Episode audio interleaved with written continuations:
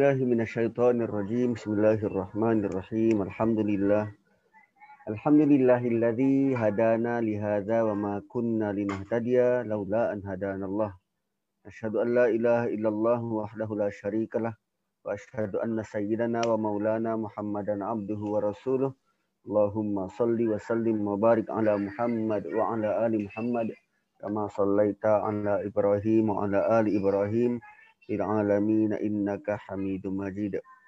Assalamualaikum warahmatullahi wabarakatuh. Alhamdulillah.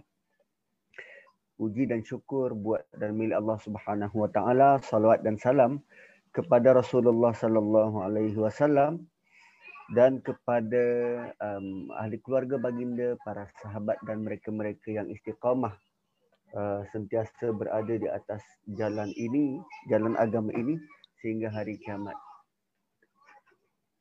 Okey. Um, kita akan masuk ayat ke-11 selepas daripada perbincangan kita um, ayat ke-8, 9 dan 10 yang lepas. Cuma pada ayat yang ke-10 itu, pada ayat yang ke-10 itu Saidina Umar pernah menyatakan kalaulah bukan kerana akan adanya kaum muslimin yang akan datang. Kalau bukan kerana ada kaum muslimin yang akan datang, nescaya setiap negeri yang kita kuasai akan aku bagikan kepada pasukan yang berhasil menguasainya. Maksudnya Omar menaruh harapan dan keyakinan kepada kita untuk menjadi muslim yang kuat supaya boleh menerajui dunia ini. Ha, kalau bukan kerana ada orang, ada Muslim yang akan datang, ha, ingatan Umar itu supaya kita berusaha menjadi satu umat, satu pasukan, um, umat yang bersatu, yang memiliki kekuatan, um, apa nama untuk menguasai dunia. Kenapa? Kenapa perlu um, dunia ini dikuasai? Kan? Kenapa perlu dunia ini dikuasai? Tuan-tuan, jika bukan orang beriman yang menguasai dunia, dunia akan terdedah kepada kebejatan dan kerosakan. Hanya sahaja orang beriman yang diyakini boleh memelihara, boleh memelihara dan boleh memastikan perjalanan dunia ini um, uh, dilaksanakan dengan adil dan dilihat adil Ha, ha, bayangkan keyakinan ataupun kepercayaan yang diberikan bukan saja oleh Umar Al-Khattab tetapi dari Allah Subhanahu Wa Taala. Kan uh, terutamanya berkaitan dengan uh, hukum-hukum yang melibatkan had ataupun hudud. Contohnya hukum um, apa nama uh, sebat uh, hukum uh, rejam. Uh, apa nama? Zina muhsan. Ataupun uh, hukum sebat bagi penzina. Antara syarat dilaksanakan hukum tu um, mestilah dihadiri oleh orang beriman. Kan? Mestilah dihadiri oleh orang beriman. Cuba kita rujuk surah Nur. Cuba rujuk surah Nur. Um, ayat yang kedua. Allah kata wal yashhad azabahuma ta'ifatum minal mu'minin. Hendaklah disaksikan hukuman sebat itu kan hukuman fajlidu kullawahidatin minhuma mi'ata jaldah hukuman sebatan seratus kali itu perlulah hendaklah disaksikan oleh sekumpulan orang beriman. Why? Pertama, orang beriman suka ke nak tengok orang lain kena seksa? Tak. Sebab orang beriman, bila dia datang, dia jadi saksi kepada hukuman itu, diharapkan orang-orang beriman ini mendoakan supaya yang yang dikenakan uh, seksa dikenakan hukuman ini mendapat hidayah, bertaubat, uh, timbul rasa simpati kan um, apa nama uh, mendapat uh, dicuci rahmat kan. Um, dan orang beriman sudah pasti dia takkan bawa cerita bawa mulut kepada orang lain yang tidak menyaksikan. Dia tak simply ambil video dan share. Dia tak simply tulis di Facebook eh pagi tadi aku datangi hukuman sebat si pulan dan si pulan. Ui dahsyat. Sampai terkoyak kulit dia. Tak, orang beriman takkan buat macam tu.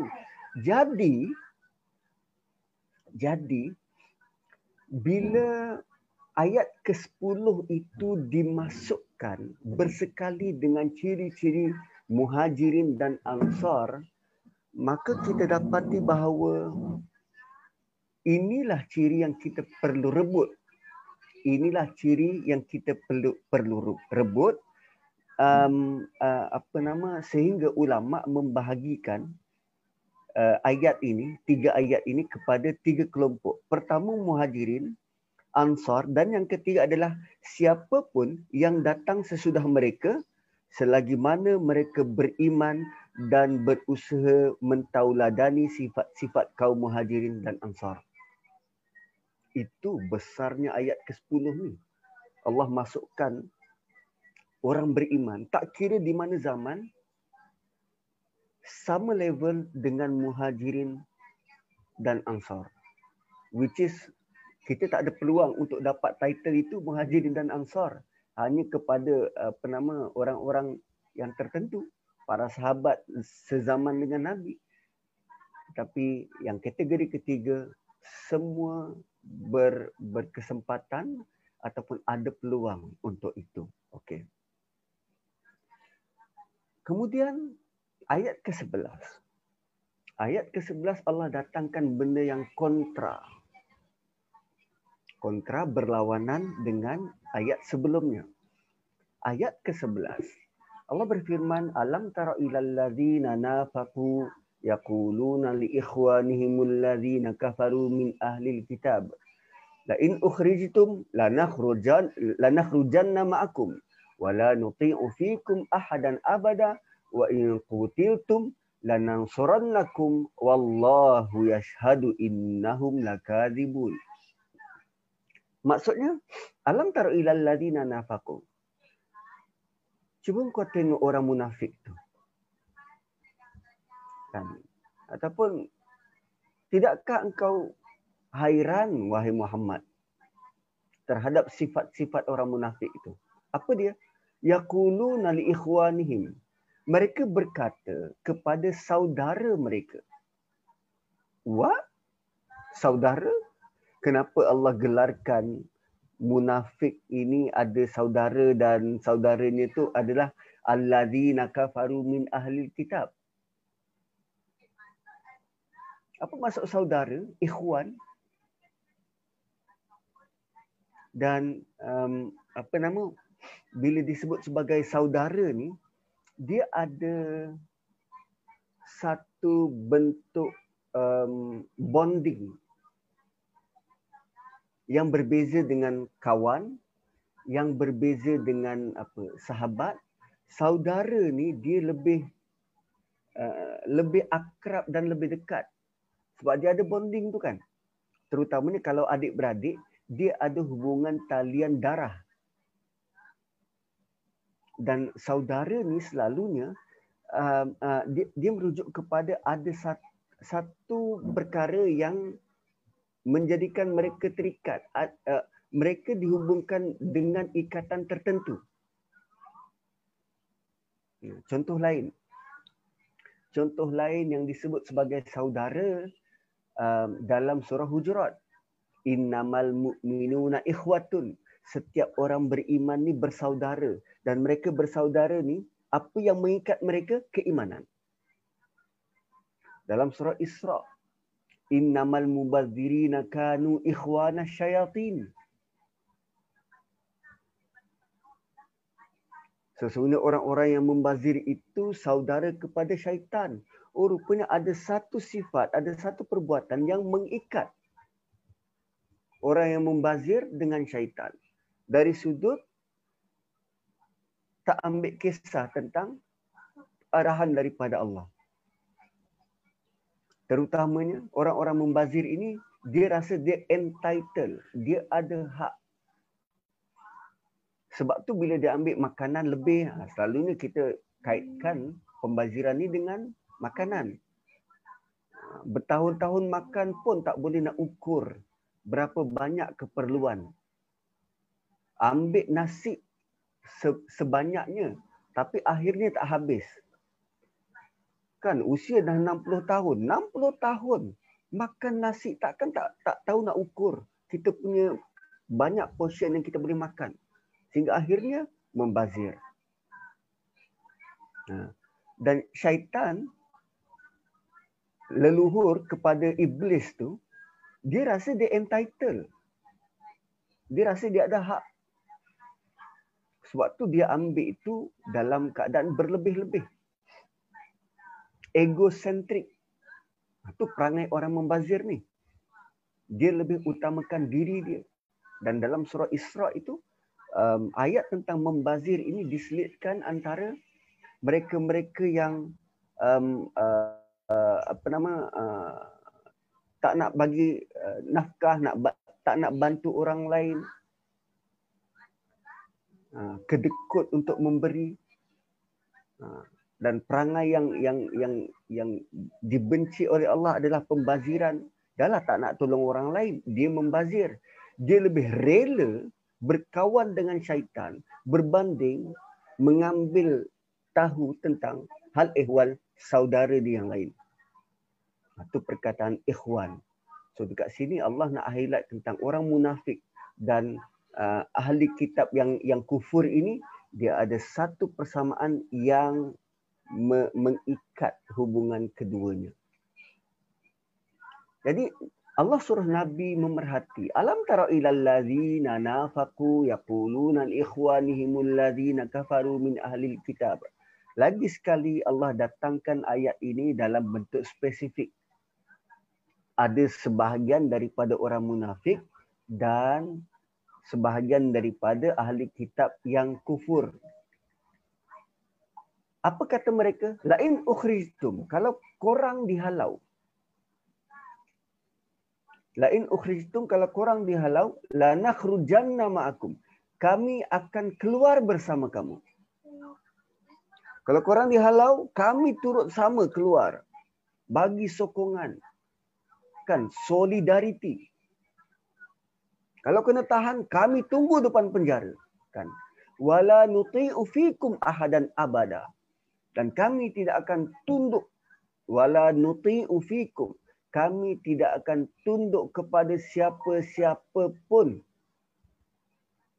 Dan kami selama-lamanya uh, apa nama uh, me, me, membela wala nuti'u fikum ahadan abada kami selama-lamanya tidak akan tunduk kepada siapa pun yang menentang kamu kami tak akan tunduk kepada mereka selama-lamanya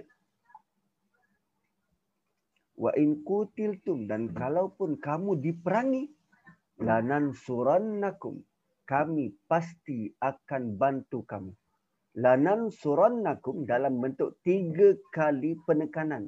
Kami pasti dan pasti dan pasti akan bantu kamu. So dia buat beberapa janji. Pertama kalau korang keluar, kami sama-sama keluar. Dan kami tak akan taat kepada siapa-siapa pun selama-lamanya.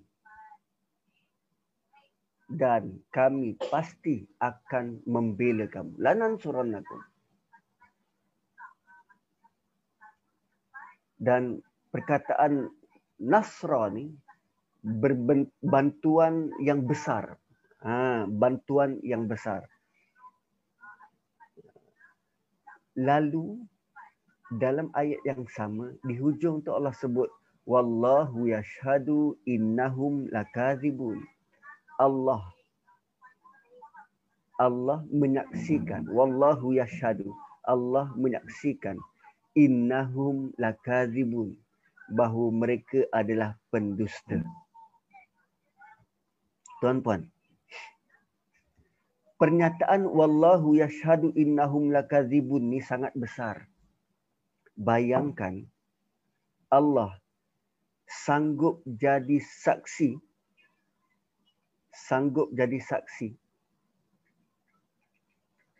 dan bagi tahu pada Rasulullah mereka ni penusta.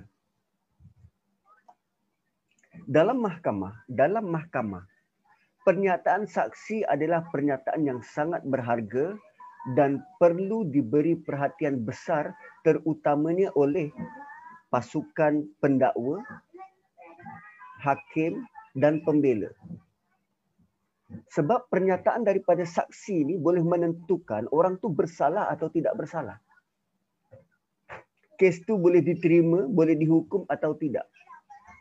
Bayangkan Allah jadi saksi bahawa mereka menipu. Mereka berdusta. Wow. So, um, ada beberapa perkataan yang kita kena tengok pada ayat ini. Ha, sebelum kita ulas tentang um, apa nama uh, struktur ayat tu. Um, kata nafaku, hmm, kata nafaku diambil daripada perkataan nafak iaitu uh, terowong. Okey, nafak ni diartikan sebagai terowong. Lalu orang munafik dia diibaratkan sebagai seorang yang dengan mengucapkan dua kalimah syahadah masuk dalam terowong untuk berlindung. Orang munafik ni di, diibaratkan macam setelah dimasuk eh, diucap dua kalimah syahadah dimasuk terowong. Dia masuk terowong untuk berlindung dalam terowong. Ada juga yang berpendapat bahawa perkataan tersebut diambil daripada an-nafiqa. An-nafiqa iaitu lubang yang digali oleh tikus. Ia menutup bahagian atas dengan tanah. Jika tikus tersebut takut terhadap sesuatu, dia segera menolak tanah di atas lubang tu lalu lari meninggalkan lubangnya kan dia dia apa nama uh, dia dia gali lubang dan letak tanah so kalau ada ancaman dia tolak je tanah tu supaya lubang tu tertutup dan dia lari daripada pintu lagi satu. Jadi munafik begitulah keadaannya. Dia menyembunyikan kekufuran. Jika ada sesuatu yang menakutkan dia atau dia diancam dia melempar kekufuran itu dan menampakkan keislamannya. Atau sebaliknya, kalau dia nampak keuntungan, dia menampakkan kekufuran dan melemparkan keislamannya. Ha, ada juga yang menyatakan bahawa an-nafiqah adalah salah satu daripada dua lubang yang merupakan pintu terowong. Ha, pintu terowong. So, nafaqah ni dia macam terowong, orang berlindung kat dalam. Kalau ancaman datang daripada kanan, dia lari ke kiri. Kalau yang sebelah kiri ni tidak menguntungkan, dia lari ke kanan. So, sekarang ni kita panggil sebagai opportunist. Hmm. Habis tak boleh ke kita opportunist? Kita tak boleh opportunist dalam beragama. Dalam akidah mana-mana yang tidak menguntungkan kita tinggalkan mana-mana yang kita rasa menguntungkan kita ambil oh no nah, terutamanya waktu zaman nabi itu um, apa nama uh, dalam keadaan uh, mereka baru saja kalah dari, dari dalam perang Uhud uh, maka orang-orang yang tidak bersetuju dengan Islam ni uh, mendapat kekuatan lalu orang munafik menunjukkan sokongannya seperti ini. Okey. Kaum munafik yang mengucapkan janji-janji palsu di atas adalah sekelompok Bani Auf dari suku Khazraj yang dipimpin oleh tokoh-tokoh kaum munafikin antaranya Abdullah bin Ubay, Abdullah ibnu Nabtal, Rafa'ah ibnu Zaid dan lain-lain. Okey, itu perkataan nafaqah. Nafaqah ni asalnya lubang. So dia uh, melihat situasi mana yang menguntungkan dia pergi. Perkataan ikhwanihim diambil daripada ikhwan yang merupakan salah satu bentuk jamak daripada akhun. Mulanya bererti persamaan. Ha, tu, ikhwan tadi dia ada persamaan. Dia ada satu ciri yang bersama. Dan kata ini digunakan dalam hal persamaan apapun. Baik keturunan, kebangsaan, sifat-sifat, idea, kepercayaan dan lain-lain. Kerana itu Al-Quran melukiskan para pemboros sebagai saudara syaitan kerana syaitan juga memiliki sifat. Ya ini memiliki sama sifat dengan syaitan. Orang-orang yang membazir ini ada sifat yang sama dengan syaitan. Lalu Allah kelompokkan bersama. Ha okey. So cuba tengok ayat ni. Kerana ada manusia asalnya Bani Israel ni, Yahudi Bani Nadir ni, dia dah setuju. Dia dah setuju untuk keluar. Nabi bagi tempoh berapa lama? Sepuluh hari. Dah setuju untuk keluar. Tapi kerana adanya sekelompok manusia yang memberikan janji. Tak kira janji betul atau janji palsu, maka Bani Nadir mendapat kekuatan. Bani Nadir mendapat kekuatan. Tuan-puan, surah Nas, Allah sebut tentang allazi yuwaswisu fi sudurin nas minal jinnati wan nas. Yang membisik ke dalam sudur manusia daripada kalangan jin dan manusia ha, daripada kalangan jin dan manusia. Um, ada tak um, ayat? Yes. Okay. Sebab nanti ayat 13, ayat 13, Allah ada sebut pasal fi sudurihim pada dada mereka. So manusia-manusia ini mendatangkan idea, mencetuskan idea tentang pertolongan daripada pihak lain dan akhirnya mereka mendapat kekuatan untuk menentang. Dan cuba tengok dengan siapa kita bergaul. Siapa yang memberi pandangan, siapa yang memberikan maklumat, sehingga membentuk cara kita berfikir. Adakah maklumat, pendapat, idea, pandangan kita itu selari dengan kehendak Allah Subhanahu Wa Taala? Ataupun idea cetusan itu datang daripada apa? Mungkin ialah pengamal-pengamal pseudoscience misal kata. Ataupun pseudo motivasi ha. kan ha, dua tiga menjak kebelakangan ini baru kita tahu bahawa uh, pendapat yang kata otak kita ni ada otak kiri dan otak kanan rupanya pendapat yang tidak dibuktikan. Pendapat yang hoax. Ha, pendapat yang palsu, pseudoscience. Otak kita ni tidak dibahagikan kiri dan kanan. So rupanya dia tak ada otak yang analit, analytical dan tak ada otak yang um, apa nama uh, selalunya kiri ni di, di, disebut uh, ini otak sastra, ini otak art. Tak, otak kita tidak berfungsi begitu. Oh. So apa sebenarnya? Daripada mana sebenarnya kita dapat maklumat untuk uh, membentuk cara kita berfikir dan akhirnya natijahnya kita bagaimana kita bertindak pula? Sebab nanti dengan bila kita berfikir dengan baik seterusnya menghasilkan tindakan dan tindakan itulah yang dilihat sebagai adakah tindakan ini me, menyucikan atau dalam kategori bertasbih pada Allah Subhanahu Wa Taala. Kan, diorang ni sebenarnya tengah buat apa? Orang-orang munafik ni, orang-orang uh, Bani Nadir. Dia sedang melawan perintah Allah dan Rasul. Lalu datang satu pasukan yang lain yang memberikan semangat, kata semangat. Tak apa, jangan risau, kami akan bantu. Dan akhirnya Allah reveal apa yang sebenar. Oh sebelum tu ayat 11, ayat 11. Nabi tahu ke ada orang munafik yang datang? Pergi meyakinkan mereka. Orang beriman tahu tak? Tak tahu.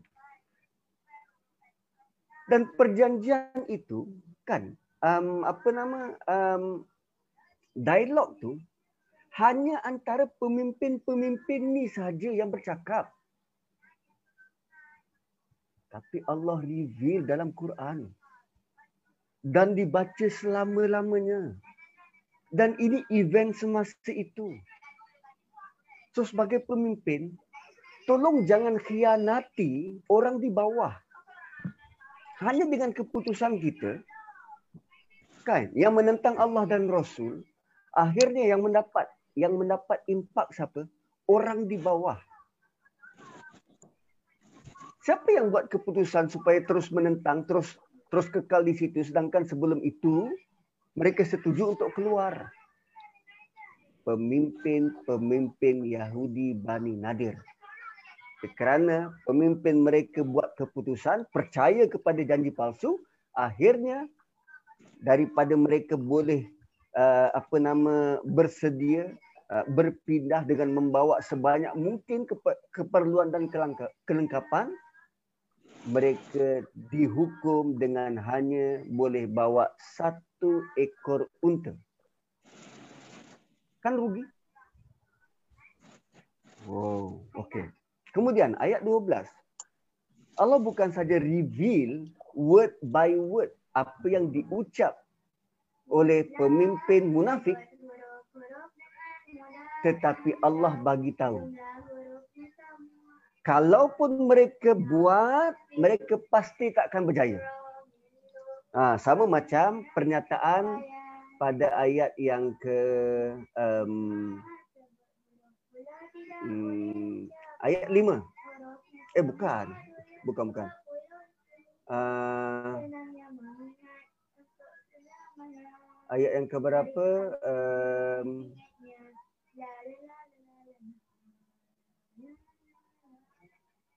ayat yang ketiga. Ayat ketiga kan komen daripada Allah.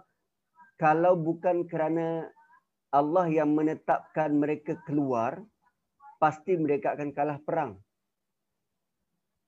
Dan di akhirat nanti mereka akan dapat azab api neraka. Dan pada ayat 12 Allah sekali lagi reveal tentang masa hadapan. Masa hadapan maksudnya kalaupun orang Yahudi dan Yahudi Bani uh, Yahudi dan munafik ni bergabung, saling bantu membantu. Confirm mereka kalah.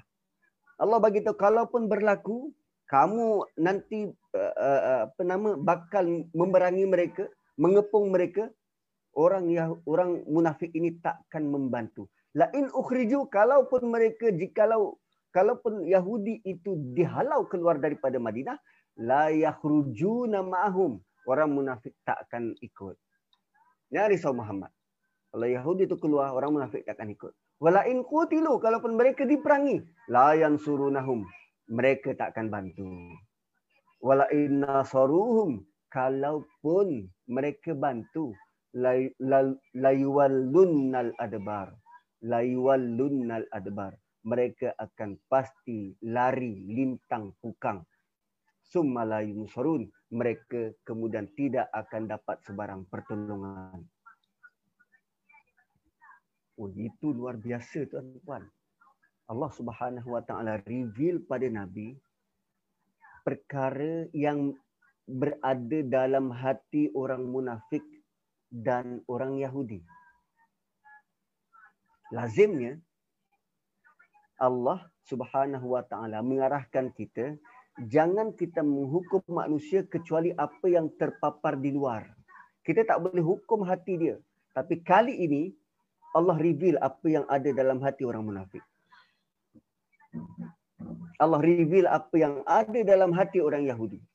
Apa yang ada dalam hati mereka? Penuh dengan janji-janji palsu dan ketakutan yang amat sangat. Ketakutan dalam bentuk macam mana? La antum ashaddu rahbatan fi sudurihim min Allah. Kamu lebih ditakuti.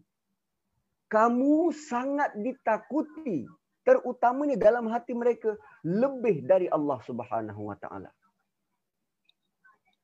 Tuan-puan, negara-negara besar kan, negara-negara kuasa besar mereka nak diberikan respect dan digeruni, rasa digeruni oleh negara-negara kecil yang lain.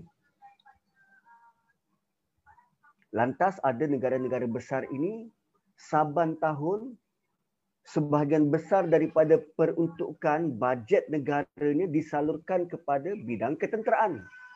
Lalu dibuatlah macam-macam jenis senjata yang canggih manggih. Akhirnya negara kecil ini hanya melihat dan nganga. Tujuannya apa? Supaya adanya rasa respek dan gerun. Jangan main-main, kami kuat. Kami ada banyak senjata. Tapi ayat 13 Allah bagi satu realiti. Orang tidak beriman akan merasa takut dan gerun hanya kerana iman yang ada dalam dadamu.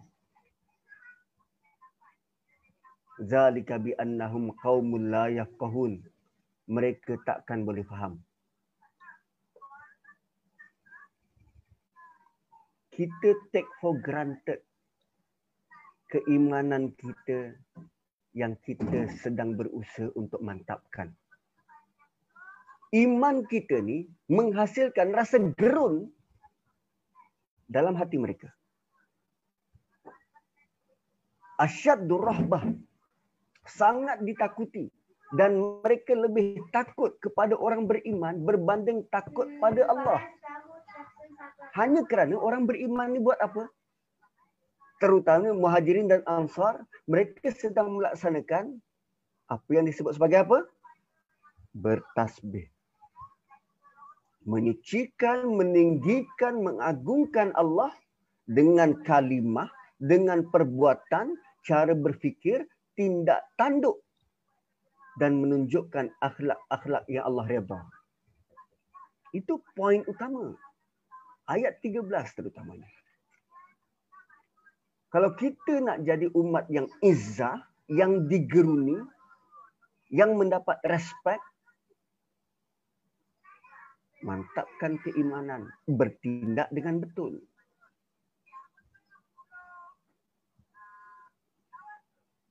Oh, lain. Kita berusaha supaya orang melihat kita dengan kekaguman sedangkan dengan cara apa? Mengumpul kekayaan.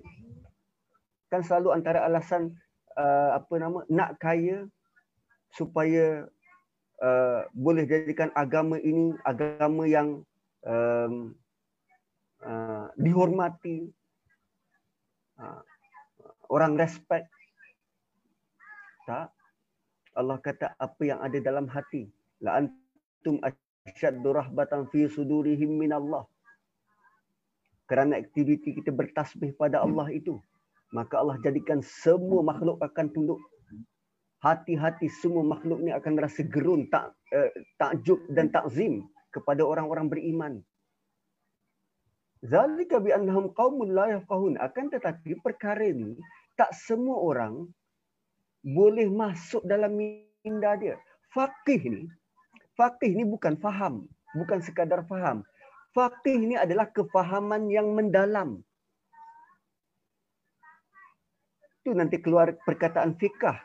Fikah adalah satu cabang ilmu untuk mendalami ilmu-ilmu berkaitan dengan hukum dengan kefahaman yang sangat mendalam. Itu fikah. So, zalika bi annahum qaumun la yafqahun. Realiti yang ini tak semua orang tahu. Dan kadang bila orang dengar pun, eh mustahil, takkan hanya dengan beriman dan bertasbih pada Allah kita dihormati. Oh. Kita dihormati kerana Allah yang menundukkan orang lain agar menghormati kita. Kita dihormati kerana akhlak kita yang mulia. Kita dihormati kerana kita berpegang pada janji, bukan hanya bagi janji palsu kita dihormati kerana kita bantu orang lain walaupun dalam keadaan kita sendiri terdesak nak guna. Kita dihormati kerana kita patuh pada janji, bukannya mungkir janji. Kita dihormati kerana walaupun kita dizalimi tetapi kita berusaha untuk bangkit semula. Kita dihormati kerana kita tak ada rasa ghil rasa um, apa nama sakit hati, rasa hasad pada orang lain, kan? Kerana itu kita dihormati. Kerana sikap-sikap semacam tu, akhlak kita itu kita digerungi. La antum asyaddu rahbatan fi sudurihim min Allah. Itu sudut pandang pertama. Sudut pandang kedua. Mereka hanya melihat realiti depan mata, apa yang jelas dan nampak. Apa yang mereka nampak? Susuk tubuh Rasulullah sallallahu alaihi wasallam. Di belakang Rasulullah tak. Dia tak percaya bahawa Rasulullah ini bakal dibantu oleh Allah, tak. Walaupun pada dasarnya ada Yahudi yang percaya semacam itu. Tetapi majoriti daripada mereka melihat, oh tidak. Bukankah sudah pun diingatkan Kan ada dalam kalangan orang-orang Yahudi Bani Nadir tu mengingatkan kawan-kawan dia, mengingatkan pemimpin dia. Dia Muhammad bakal dibagi tahu oleh Tuhan dia tentang rancangan korang nak bunuh dia. Tak. Tapi kerana kedegilan dia tak terima. La antum asyaddu rahbatan fi sudurihim min Allah. Zalika bi annahum qaumun la yafqahun. Perkataan sudur fi sudurihim diisyaratkan bahawa ketakutan itu di samping mereka sembunyikan juga sangat mantap dan memenuhi hati mereka. Oh, okay. So, yafqahun diambil daripada perkataan fiqh iaitu pemahaman yang diraih setelah melakukan pemikiran yang dalam. Sementara ulama mengertikan sebagai pengetahuan tentang suatu yang kurang jelas atau gaib melalui suatu yang jelas dan nyata atau pengetahuan tentang hal-hal yang tersembunyi. Lalu ramai orang tak tahu tentang realiti itu. Kalaupun tahu, dia tak tahu macam mana nak buat. Cuma syukurnya Allah bagi kita suratul hasyar dalam bentuk um, uh, apa nama kita uh, um, berziarah kembali pada sejarah Nabi melalui Bani Nadir ini. Baru kita nampak secara um, apa nama uh, apa konteks surah itu dan bagaimana surah itu dicanai dan didatangkan kepada kita. Tujuannya supaya kita boleh meniru jejak langkah para sahabat yang terdahulu Pertamanya dari sudut nak mendapatkan bantuan, pertolongan daripada Allah Subhanahu Wa Taala. Yang kedua bagaimana kita nak memantapkan keimanan itu dan akhirnya menjadikan kita dihormati dan disegani. Tapi basically bukan itu pun tujuan kita yang utama. Cuma kita tak nak orang lain memperlekeh. Kan tadi uh, Allah nak orang beriman yang menguasai dunia ini supaya kerosakan, supaya uh, uh, uh, perkara-perkara yang yang yang tak patut itu dinyahkan daripada muka bumi. Kerana orang beriman yang yang kawal orang beriman yang yang yang yang yang kontrol orang beriman yang mengetua, mengetuai. Ha, itu itu keperluan sebenar. Kita nak seluruh makhluk atas muka bumi ini sama-sama mengabdikan diri kepada Allah kenal kepada Allah yang satu. Sama seperti um, kisah Nabi Sulaiman ketika dia uh, apa nama uh, menjemput Ratu Balqis ke tempat dia. Kan sebab akhirnya kalimah Ratu Balqis tu dia aman tu billah aku aku uh, beriman kepada Allah bersama dengan Sulaiman. Dia bukan mengkagumi Nabi Sulaiman tetapi mengkagumi Allah. So dia dan Nabi Sulaiman sama-sama beriman kepada Allah Subhanahu Wa Taala. Kita bukan orang nak lihat kita dan mengkagumi kita tak. Tetapi kerana keimanan kita itu kita nak kita sama-sama orang lain bersama-sama mengkagumi, mengenal dan meninggikan Allah Subhanahu wa taala. Ayat 14. La yuqatilunakum jami'a illa quram muhassanatin aw min wara'i judur. Ayat ini evergreen, dulu kini selamanya. Perangai orang Yahudi, perangai orang munafik, mereka takkan berani konfront orang beriman secara berdepan. Mereka guna proksi, mereka berada di balik tembok la yuqatilunakum mereka takkan berani memerangi kamu. Illa qura muhassanah melainkan di kampung-kampung yang berbenteng kukuh atau dari dari sebalik tembok. Cuba tengok Israel sekarang. Berapa panjang tembok dia buat untuk memisahkan dia dan Palestin? Dan cuba tengok negara haram Israel. Satu-satunya negara yang bila dia buat tentera, pasukan tentera, dia gelar pasukan tentera dia apa? Um, IDF. Israel Defensive Force. Kita tubuhkan pasukan tentera untuk menyerang orang, bukan untuk defend. Lalu kalau dia berperang dan bersembunyi belakang tembok, itu bermaksud apa? Dia defend, mempertahankan. Dan lazimnya, kenapa orang pertahankan diri? Kan?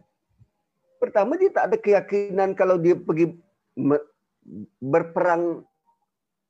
Tak ada keyakinan untuk menang kalaupun dia pergi berperang. Satu Israel, dia gelar diri dia sebagai IDF, tentera dia. Israel Defensive Force. Dan kalam Allah ni terpakai sampai sekarang. La yuqatilunakum. Mereka takkan berani berperang dengan kamu. Kesemuanya baik baik munafik baik orang Yahudi illa fi quram muhassanatin aw mi wara'i judur kecuali daripada uh, di kampung-kampung yang berbenteng kukuh atau dari sebalik tembok. Ba'suhum bainahum syadida. Permusuhan. Mereka sendiri pun tak percaya sesama mereka. Sangat dahsyat. Tahsabuhum jami'a wa qulubuhum syatta. Kamu menyangka mereka bersatu sedangkan hati mereka berpecah belah tahsabuhum jami'a wa qulubuhum syatta. Kamu menyangka mereka mereka bersatu sedangkan hati-hati mereka berpisah. Sewaktu uh, perang baru padu ni kan? Uh, uh, Palestin dan Israel. Apa berlaku? Kita tengok masyarakat dunia sudah mula berani mengecam Israel. Okay, sudah mula berani mengecam Israel, tindakan-tindakan dia. Kemudian kita lihat sekutu rapat Israel, antaranya India. Yang menyatakan sokongan kepada Israel. Lalu kita baca tweet-tweet mereka, kita baca status Facebook mereka, orang-orang India me, me, me, menyokong Israel. Dan perasan tak dalam banyak-banyak kata-kata sokongan, kebanyakannya dibalas kembali oleh Israel. Dia kata, pedulikan kami. Kami tak kenal korang. Kami tak tahu siapa korang. biar kami pertahankan diri kami sendiri. Kami tak perlu pada korang semua. Bayangkan ada pihak yang menyokong mereka. Dia pergi kutuk pihak yang menyokong. Kita menyangka, oh baguslah India pergi sokong. Kan nak bersatu dengan Israel. Tapi hati-hati mereka. Wa kulubuhum syatta hati mereka berpecah belah. Sebab berlainan kepercayaan. Israel siapa Tuhan dia? Israel percaya pada apa? Orang India percaya pada apa? Lain. Dan sekarang Allah sedang membuat perbandingan. Ada kelompok yang berlainan kepercayaan yang kita lihat daripada luar sangat bersatu. Tapi rupanya mereka tak kukuh dan Allah bandingkan pula dengan orang beriman sama kepercayaan sama matlamat nak ke syurga sama-sama nak cari redha Allah kenapa tak boleh bersatu dan mencari kekuatan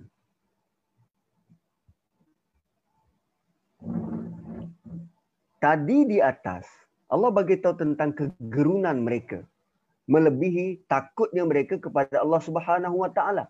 Di hujung Allah sebut zalika bi annahum qaumun la yafqahun. Mereka tak faham tentang hakikat tu. Di sini pada ayat 14 Allah tutup dengan zalika bi annahum qaumun la yaqilun. Mereka tak fikir as simple as nak bersatu perlu sama-sama percaya pada benda yang sama. Allah sudah pun bagi kita satu dasar supaya kita dapat satu kekuatan.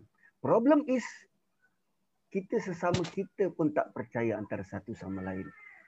Dan surah Hasyar sedang memandu kita supaya kita sedar ada satu nikmat besar yang Allah sedang bagi pada kita dan nikmat itu boleh mengalahkan siapa pun yang tidak beriman kepada Allah Subhanahu Wa Taala. Kita je yang masih take for granted.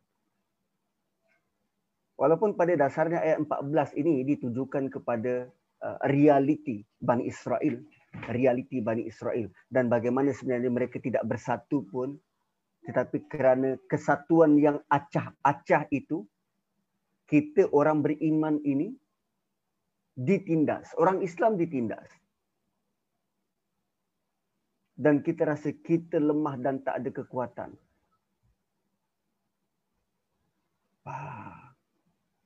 Dan selama ini kita rasa oh kita ni ibarat buih-buih di lautan. Seperti mana yang Nabi pesan pada kita, umat Islam akhir zaman ni ibarat buih-buih di lautan. Kerana apa? Dia tak jumpa bagaimana nak bina kekuatan itu. Dia tidak berusaha benar-benar beriman. Dan dengan usaha benar-benar beriman itu akan menghasilkan realiti bertasbih pada Allah Subhanahu wa taala. So ayat 14 adalah tentang perpecahan mereka. Ayat 15 kama salil ladzina min qablihim qariba sama seperti Yahudi sebelum mereka Bani apa? Bani Qainuqa yang dihalau zaku wa bala amrihim walahum azabun alim yang telah merasai akibat buruk dengan sebab kekufuran mereka. Bal adalah kekufuran. Bal diambil daripada perkataan al-wabil dan wabil yang menurut Asfahani digunakan uh, erti asalnya adalah hujan lebat yang uh, turun dengan amat keras dan kerana lebatnya itu tergambar sesuatu yang memudaratkan bahaya dan membawa keburukan. Daripada perkataan itu lahirlah perkataan wabal difahami sebagai akibat buruk. Ha, akibat buruk. Zaku wabal amrihim kerana um, uh, perbuatan mereka walahum azabun alim dan mereka bakal mendapat azab yang pedih. Berapa kali azab Allah sebut ni? Itu kali keberapa dah tu perkataan azab yang Allah sebut. Pada ayat ketujuh syadidul iqab. Dan ayat keempat syadidul iqab. Hmm. Ayat ketiga azabun nar. Dan ayat ketiga juga ada azabahum fid dunya.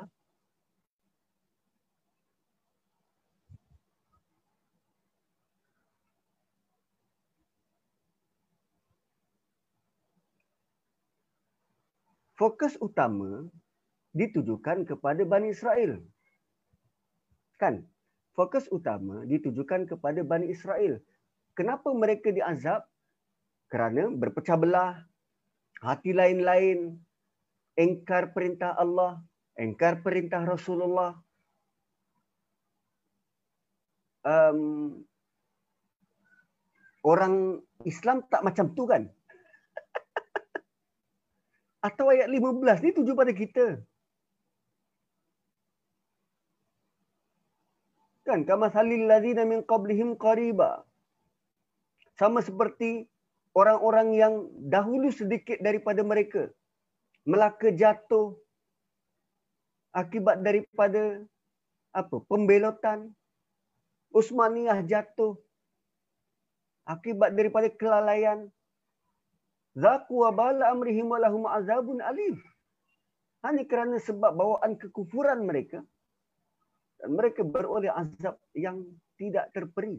Dan sampai sekarang kerajaan Islam yang sudah pun dibina sekian lama jatuh.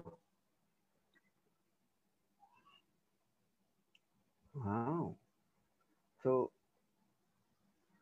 dua tiga ayat pada hari ini ni Allah nak bawakan contoh setelah Allah datangkan contoh bagaimana nak buat baik, sekarang Allah datangkan contoh apa punca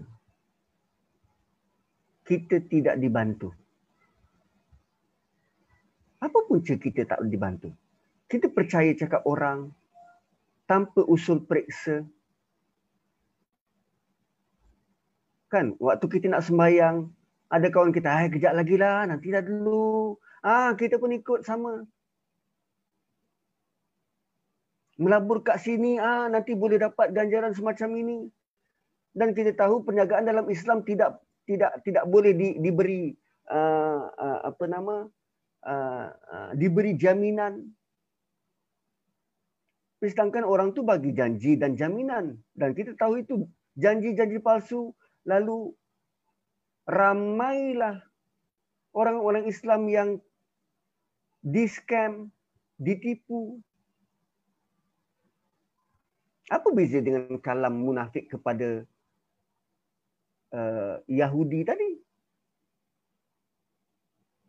Diberikan janji-janji kosong. Ha, kita pun percaya, ah, ikutlah, melabur, melabur. Akhirnya tertipu. Lalu salahkan orang lain sedangkan dia tidak belajar dan kaji sungguh-sungguh. Cepat sangat percaya. Dan ada yang lebih besar dalam hatinya selain daripada Allah. Kan? Apa yang ada dalam hati? La antum asyaddu rahbatan fi sudurihim min Allah. Ada sesuatu yang lebih ditakuti selain daripada Allah. Cuba tengok hati-hati kita. Kan tak kalau kita apa beribadah ada tak yang lebih besar daripada Allah? Kunci kereta kita mungkin lebih besar daripada Allah. Sebab tu nak cari kunci yang hilang. Caranya sembahyang dua rakaat. Jumpalah tu kunci. Ah, Waktu sembahyang tu lah fikiran kita kat mana kunci. Boleh tu buat kronologi. Oh, kat pintu. Biasanya tak situ. Tapi sebab dah buka pintu tu anak bagi surprise. Kunci masih dalam poket. Lepas tu masuk bilik, tukar kain. Oh dalam poket seluar. Hmm. Jumpa dalam sembahyang. Buat kronologi. Satu-satu-satu. Oh jumpa dalam poket seluar. Wah. Apa ada ada yang lebih besar daripada Allah di hati kita yang lebih ditakuti? La antum asyaddu rahbatan fi sudurihim. Ayat dituju pada Nabi. Mereka lebih takut kamu berbanding Allah. Dan cuba lihat kita. Kita lebih takut orang lain berbanding Allah.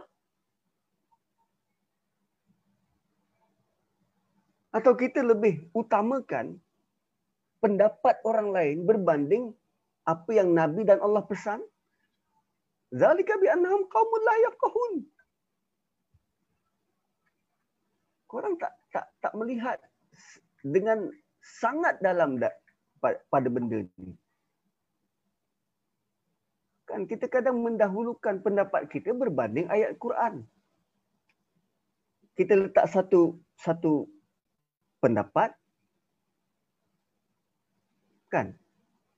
Lalu kita datangkan sebanyak mungkin ayat Quran untuk menyokong pendapat kita.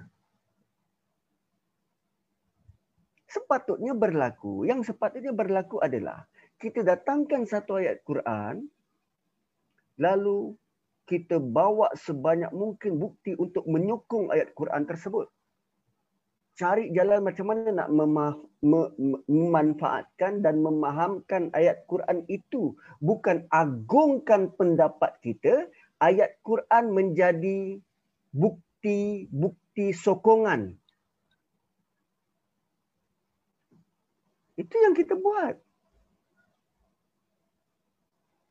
Akhirnya, kita lebih dahulukan pendapat peribadi berbanding apa yang Allah sebut, apa yang Nabi sabdakan, apa yang Nabi beri sebagai panduan. Dalam bermuamalah, dalam menjaga anak misal kata.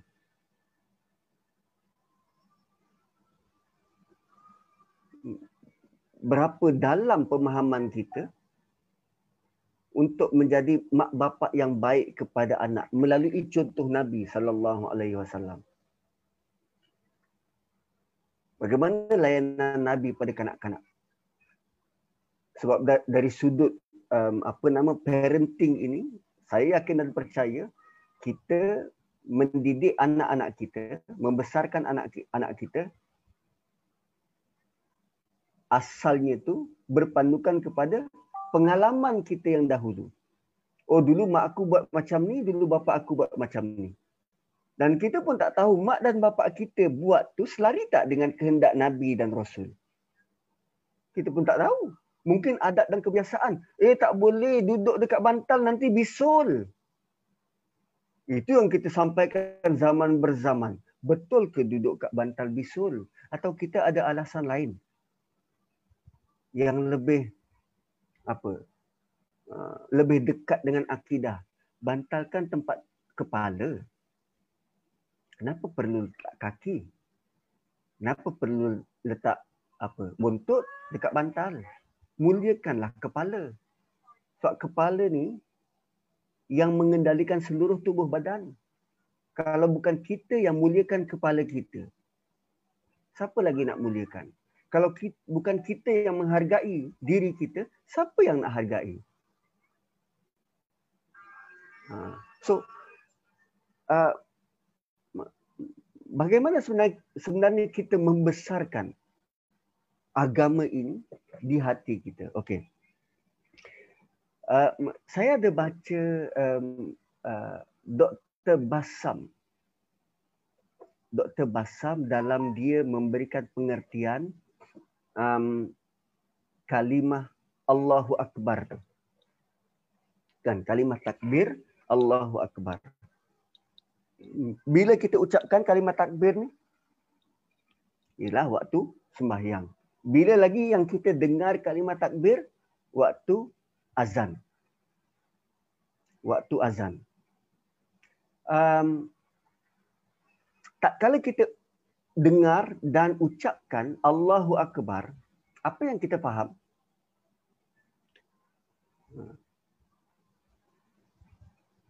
So, selalunya kita translate Allahu Akbar tu sebagai Allah Maha Besar. Okey? Allah Maha Besar. Dan manusia ni dia akan bertindak kalau dia faham. Kalau dia tak faham, dia tak akan buat apa-apa. Dan kefahaman itu boleh dicapai kalau dia boleh gambarkan apa yang dia ucap. Kan? Kita boleh patuh boleh boleh ikut arahan, boleh patuh arahan, boleh faham arahan kalau kita boleh gambarkan apa arahan tu. Ha. Uh, sebab tu ada ada ada yang mencadangkan uh, bila bagi arahan pada kanak-kanak elakkan daripada perkataan jangan. Sebab jangan tu tak dapat nak digambarkan. Which is dalam Quran banyak je. La taqrabuz zina. Kan? Jangan berzina. Allah sebut je perkataan jangan. Dia dapat tu daripada mana? Kan tu benda-benda yang ma, ma, mana apa dalil yang dia sebut ni? Ha okey. So sama macam perkataan Allahu akbar Allah Maha Besar. Boleh gambarkan tak? Mana boleh gambarkan? Macam mana nak gambarkan Allah Maha Besar tu? Kan besar tu macam mana? Allah Maha Besar tu macam mana? Dan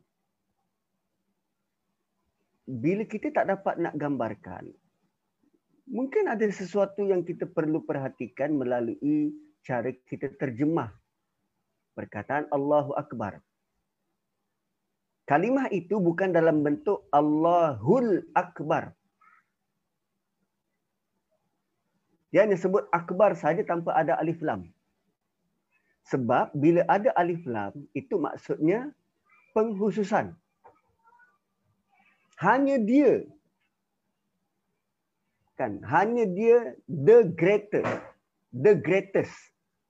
Allah is the greatest. Ha, Allahu Allahul Akbar kalau ada alif lam. Tapi ini tanpa alif lam. Bila tanpa alif lam, dia dalam bentuk mubalaghah. Mubalaghah ni dalam bentuk uh, lebih dan boleh dibuat perbandingan. Boleh dibuat perbandingan. Contoh dalam surah Mulk, ahsan kan grup kita ni ahsanu amala. Nah, perkataan ahsan tu lebih baik. So bila kata lebih baik, dia mesti ada yang kurang baik, baik dan lebih baik. Ada perbandingan. Kan? Ahsan. Ahsanu amala. Amal yang lebih baik.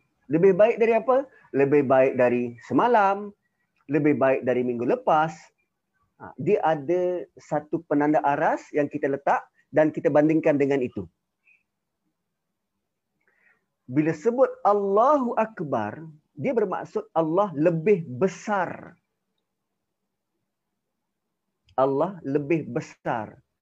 Dan untuk membuktikan lebih besar ni, tak kala kita dengar azan, sedang buat sesuatu, dengar azan. Bilal sedang laungkan Allah lebih besar, Allah lebih besar. Maksudnya Allah lebih besar daripada sebarang bentuk pekerjaan yang engkau tengah buat. Bersegeralah berjumpa dengan dia. Ketika kita angkat takbir Allahu Akbar, kita sedang memberikan komitmen Allah lebih besar daripada dunia yang aku sedang fikir. Tinggalkan janganlah dunia itu hadap Allah dengan khusyuk, dengan betul-betul. Setelah kita baca fatihah dan kita baca surah dan kadang fikiran kita menerawang. Kerana apa? Kita jadi makmum. Imam baca surah kat depan, kita tak faham. Macam-macam kita fikir. Lalu bertukar rukun daripada iktidal kepada rukuk. Imam laungkan Allahu Akbar. Allah lebih besar. Tolong kembali fokus. Allah lebih besar daripada apa yang kau menerawang tadi tu. Fokus kembali. Okey. Allah lebih besar. Okey. Rukuk. Subhana rabbiyal a'la wa eh, subhana rabbiyal azim wa bihamdi. Sebab kita punya kadar fokus sekejap-sekejap. Sebab tu setiap rukun itu diingatkan Allah lebih besar, Allah lebih besar, Allah lebih besar, Allah lebih besar. Yang lain semua kecil. So tumpukanlah kepada kebesaran Allah Subhanahu wa taala. Tapi zalika bi annahum qaumul la yaqahun. Kita tidak memikirkan secara dalam benda tu. Masih menganggap benda lain lebih besar daripada Allah Subhanahu wa taala. So kalau kita menganggap ada benda yang lebih besar daripada Allah Subhanahu wa taala, hatta dalam sembahyang pun merujuk kepada ayat 13. Apa beza kita dengan Yahudi Bani Nadir? Dan kalau kita perangai sama macam Yahudi Bani Nadir, which is kita ada persamaan, kita ikhwanihim, apa beza kita dengan munafik? So kalau ada sama persamaan tu,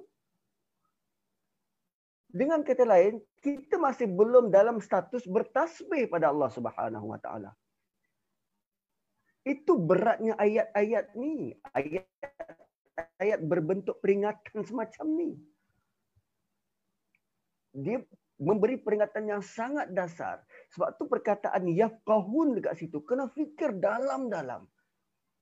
Ayat ni bukan hanya tuju pada Yahudi. Allah cakap dengan kita tentang perangai orang lain. Allah tak nak kita sama berperangai macam mereka. Allah tak nak kita ada ciri-ciri ikhwanihim itu. Ah. Gitu.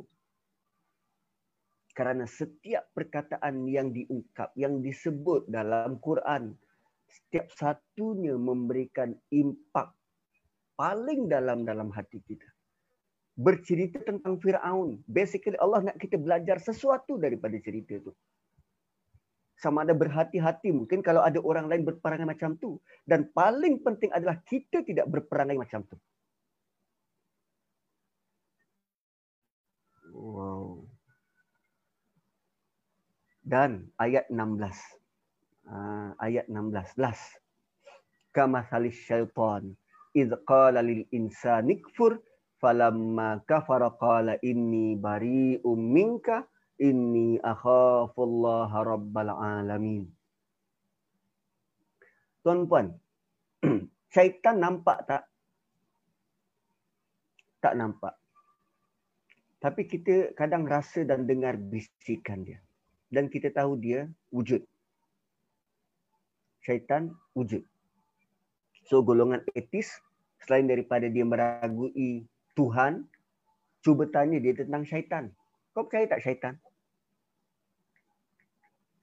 Kalau Tuhan yang tak nampak pun dia tak percaya, apa lagi syaitan yang yang yang yang dia tak tahu wujud tak wujud syaitan ni? So Allah bagi tahu perumpamaan yang Allah bagi kepada munafik. Mereka sama seperti syaitan. Bila sebut ada persamaan, oh mereka ni ikhwan bersaudara. Tadi saya dah ulas, kita takut kita ada persamaan dengan munafik dan ada persamaan dengan Yahudi Bani Nadir. Sekarang ni Allah buat satu lagi perbandingan persamaan dengan syaitan. Wow. So adakah kita berani untuk sampai ke level itu sama dengan syaitan? Apa syaitan kata? Dia berkata kepada seluruh manusia. Lil insan. Kepada setiap manusia. Tak kira dia beriman, tak beriman. Dia semua disapu. Ikfur ataupun ukfur. Kafirlah kamu. Falamma kafara. Dan ketika orang itu kufur, Qala inni bari'um minka. Syaitan declare. Aku berlepas diri dari engkau. Dah aku tak nak ambil tanggungjawab. Aku tak nak ambil tanggungjawab. Bila orang tu dah buat, dia buat bukan aku buat. Aku ajak dia. Ha, pernyataan yang seumpama ini berkali-kali Allah ulang terutamanya bila masuk cerita tentang Adam dan Iblis tentang syaitan. Syaitan ni tugas dia diajak je. Dia tak pernah datangkan mudarat. Dia tak tak boleh datangkan manfaat pada manusia. Dia hanya ajak. Tuan-puan, kalaulah Allah Subhanahu Wa Taala bagi keupayaan pada kita. Engkau kena achieve benda-benda ni. Kau tak boleh buat kerja, kau tak boleh bertindak, engkau tak boleh pukul, engkau tak boleh sentuh, engkau tak boleh buat apa. Engkau hanya ada kuasa untuk pujuk. Itu yang berlaku pada syaitan. Kau kena achieve target ni. Bawa seramai mungkin orang masuk dalam kau punya group hanya dengan apa? Berbekalkan air Modal duit tak tak ada tak ada tak ada. Apa organisasi tak ada tak ada tak ada. Jentera tak ada tak ada. Akar umbi tak ada. Hanya berbekalkan air liur. Dan syaitan setakat ni berjaya. Dia ajak je.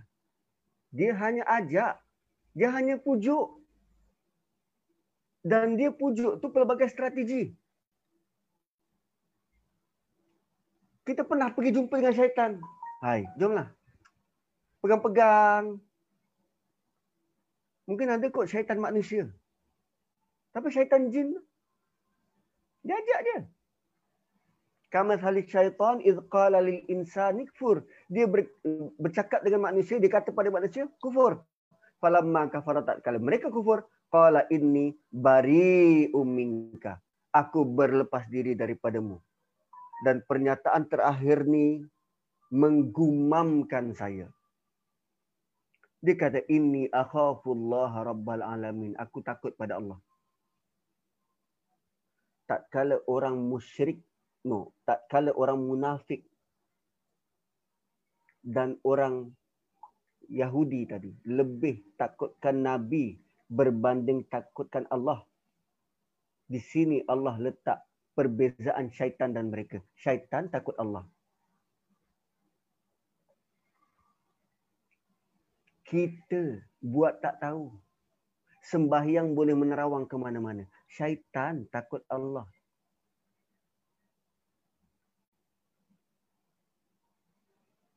Fuh.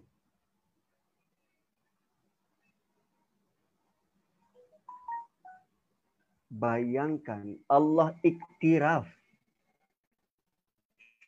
Syaitan takut dia.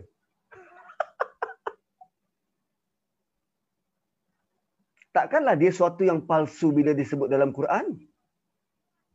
Ini akhafullah. Ini ini pengakuan berani daripada syaitan. Dan cuba tengok ada satu surah lain yang Allah iktiraf rasa takut dalam hati dia tu. Siapa ingat surah apa? Surah Abasa.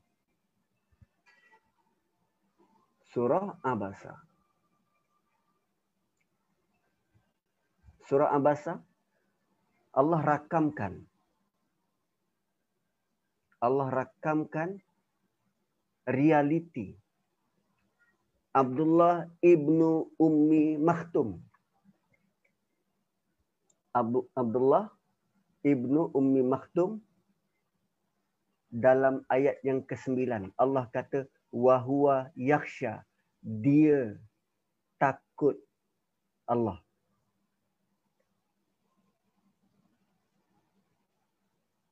Berbeza dengan syaitan tadi syaitan tadi Allah rakamkan pengakuan syaitan yang takut Allah. Tapi ayat 9 Allah bagi tahu pada Rasulullah dia Abdullah ibnu Ummi Maktum dia terbukti takut pada Allah. Takut Allah ni dalam hati. Sekarang Allah reveal hati Abdullah diiktiraf, dinilai ada rasa takut pada Allah satu-satunya manusia yang Allah nilai begitu. Dan Allah beritahu pada Rasulullah, dia ni jenis takut Allah. Kita boleh kata aku takut Allah. Tapi perbuatan kita tak pun menggambarkan begitu. Akhlak kita tak pun menggambarkan begitu.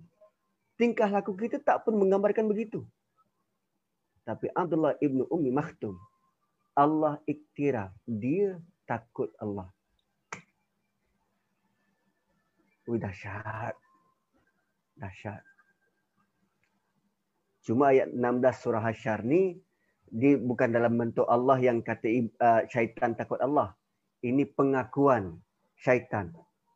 Tapi Allah ambil pengakuan tu letak dalam Quran. Itu pun sudah sangat luar biasa. Rupanya syaitan pun mengaku takut Allah.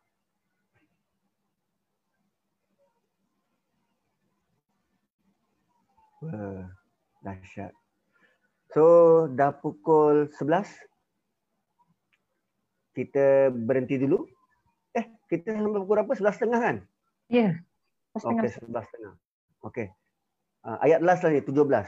Fakana aqibatahuma apa kesudahan kedua-dua pihak tu? Pihak yang mana? Syaitan dan manusia yang kufur. Annahuma finnari khalidaini fiha. Mereka berdua masuk ke dalam neraka khalidaini mereka berdua kekal di dalamnya. Wa zalika jazaa'uz zalimin dan itulah balasan makhluk-makhluk yang zalim. Itulah balasan makhluk yang zalim.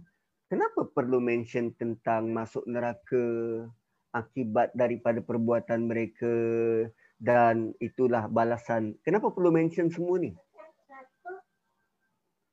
Kan Kenapa perlu mention semua ni? Sebab Allah nak bagi tahu apa pun yang kita buat dia ada consequences. Dia ada sebab dan akibat. Kita buat A, kita akan dapat natijah A. Dan um, bila Allah bagi tahu begitu, um, Allah nak bagi remind pada kita. Kita ada masih kita masih ada masa dan peluang untuk merubah mana-mana yang dinilai ada persamaan dengan munafik, dengan Yahudi, dengan syaitan, tolong ubah kerana setiap apa persamaan ini dia ada akibatnya.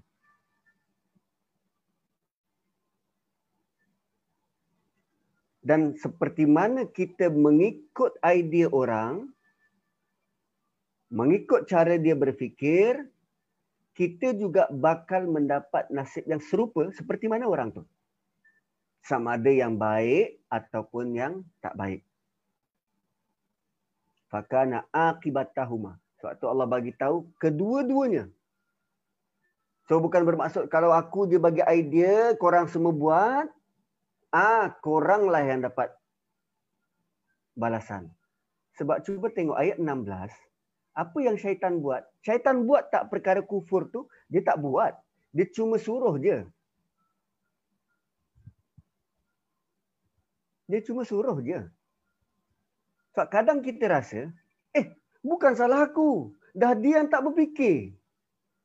Aku cuma bagi idea je. Dia yang pergi. Apa? Sekarang ni kan bunuh diri. Pasal bunuh diri kan?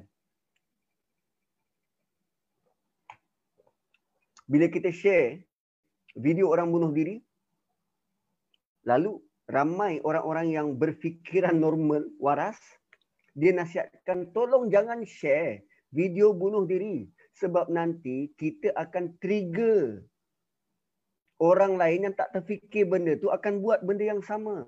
So semua orang dalam keadaan tense, tertekan.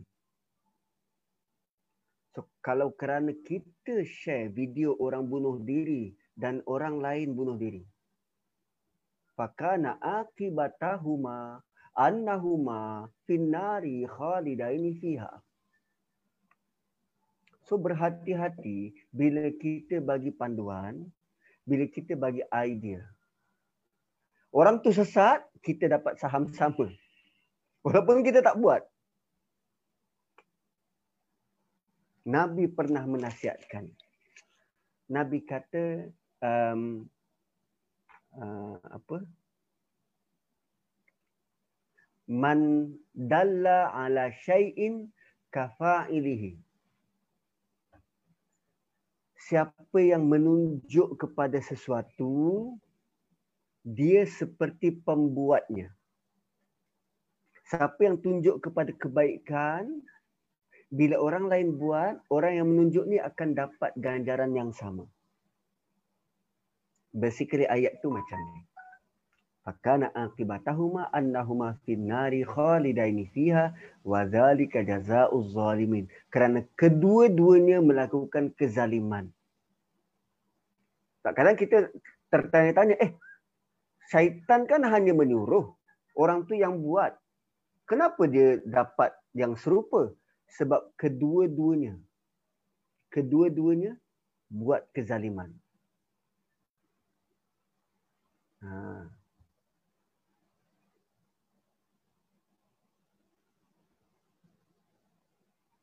Okey, uh, syaitan takut Allah tapi ajak manusia ingkar Allah. Adakah sebab dia takbur kerana kejadian dia lebih baik atau ada sebab lain?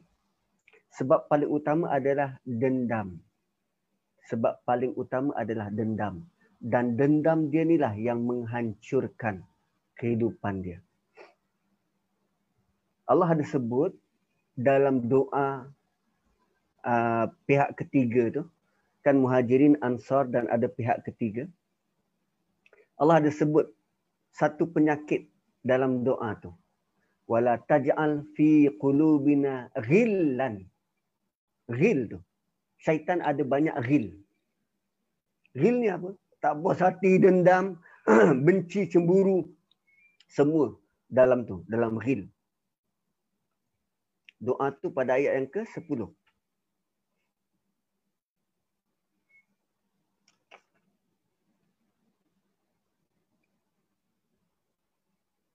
Ha, pada ayat yang ke-10. Okey. Tentang doa tu pula. Um, doa ni sebenarnya doa pada ayat ke-10 tu mengajar kita satu benda yang sangat besar. Antaranya adalah untuk menghormati generasi terdahulu. Terutamanya mereka-mereka yang sudah pun berusaha. Ulama-ulama terdahulu yang sudah pun berusaha menyampaikan agama ini atas kapasiti dia. Sebab tu kalau kita jumpa pendapat-pendapat yang bertentangan dengan pendapat kita, tolong jangan kutuk dia. Tolong jangan kutuk ulama tu. Ini kita panggil Imam Syafi'i sebagai Syafi'i je. Tidak pun memanggil dengan panggilan kehormat. Tu perkataan ghil wala taj'al fi qulubina ghillan lil ladzina amanu. Hormatlah dia. Dia sudah pun mencurahkan sepenuh kehidupan dia untuk membantu kita faham Quran. Tapi generasi sekarang dah tak hilang rasa hormat. Kan doa yang dipanjatkan oleh generasi sesudah sahabat itu mengajarkan bahawa kaum muslimin hendaknya selalu menghormati generasi terdahulu. Tidak benci atau iri hati atas keutamaan yang mereka dapat. Dalam konteks ayat ini adalah keutamaan yang diperolehi sahabat-sahabat Nabi ketika mereka dapat bertemu dan dibimbing langsung oleh baginda sallallahu alaihi wasallam. Satu kehormatan yang tidak mungkin diperoleh oleh generasi sesudah mereka. Itu kehormatan paling besar. Tolong jangan kutuk sahabat. La taj'al fi qulubina ghil. Kita menganggap mereka ni sama saja macam kita. Tak tak sama. Letaklah kehormatan yang sebaiknya. Itu yang syaitan tak ada bagi dia semua sama. Malah syaitan lebih dahsyat. Dia terpengaruh oleh hasutan, ajakan daripada bapa dia, Iblis. Yang mempengaruhi dia ni Iblis. Yang buat kerja ni syaitan kat bawah. Kan syaitan dengan Iblis kan lain. Dia dia punya nama tu. Bila kita baca kisah Nabi Adam tu, yang dihalau keluar daripada syurga iblis. Kemudian Allah bagi tahu fa'azallahu masyaitanu anha. maka syaitan diturunkan fa'azallahuma syaitan menggelincirkan mereka berdua syaitan yang bertanggungjawab menggelincirkan Adam dan Hawa dari syurga bukan iblis kita kita menanggap ah iblis syaitan ah semua sama tak tak sama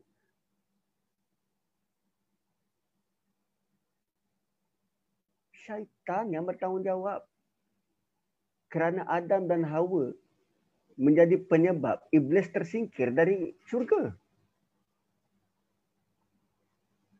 Dan selama ini Allah bagi tahu tentang musuh yang nyata siapa? Iblis, bukan syaitan. Dia ada pihak ketiga selain daripada Adam, Hawa dan iblis. Syaitan. Yang bukan pun dalam cerita asal. Tapi mereka masuk campur. Siapa syaitan ni? Yang sepatutnya bergaduh iblis dan pasukan iblis dan pasukan Adam dan Hawa. Syaitan tak ada dalam cerita asal. Tapi dia menilik kemudian masuk campur. Sebab rasa simpati pada iblis dihalau. Maka kami pengikut-pengikut iblis, anak-anak iblis perlu tuntut bela. So dendam itu yang dibawa. Dendam itu yang dibawa dan syaitan dalam kalangan manusia adalah mereka yang terpengaruh dengan hasutan-hasutan syaitan dalam dari kalangan jin. Dan manusia yang terbit terpengaruh itu bermula daripada siapa? Mereka yang berani melanggar perintah Allah. Ada banyak apa nama sejarah disebut kaum Ad, kaum Samud. Mereka orang-orang yang terpengaruh. Ha, ini apa nama berkaitan dengan korban. Kita baca tentang pertembungan antara Qabil dan Habil. Kan? Sebab realitinya mereka yang terpengaruh dengan syaitan ini dia tidak melihat sesuatu tu dalam kerangka objektif. Kita ambil contoh kes Kabil dan Habil. Apa poin utamanya? Kedua-dua bagi korban, satu diterima, satu tak diterima. Okay? Satu diterima, satu tak diterima. Apa tindakan Kabil? Dia bunuh Habil kenapa bertindak bunuh orang yang diterima korban? Sebaliknya, kenapa dia tidak perbaiki amalan korban dia? Kenapa salahkan orang lain? Itulah mindset syaitan. Dia tidak bersalah, orang lain bersalah bukan dia problemnya, orang lain yang problem. Dan punyalah manusia terpakai dengan idea itu sampai ke neraka. Sampai dia masuk neraka, tak kala mukanya sedang dipanggang, dibalik-balikkan, dia masih boleh bercakap dengan Tuhan, dengan Allah. Ya Allah, panggil sadatana wa kubaro ana. Kami punya ketua dan kami punya orang-orang besar dulu. Mereka itulah yang menyesatkan mereka kami. Sedang muka sedang dipanggang. Mereka boleh cakap, Ya Allah, panggil ketua-ketua kami itu. Diorang itulah yang sesatkan kami. Dan seksa mereka dua kali ganda. Dan bagi mereka laknat sebesarnya.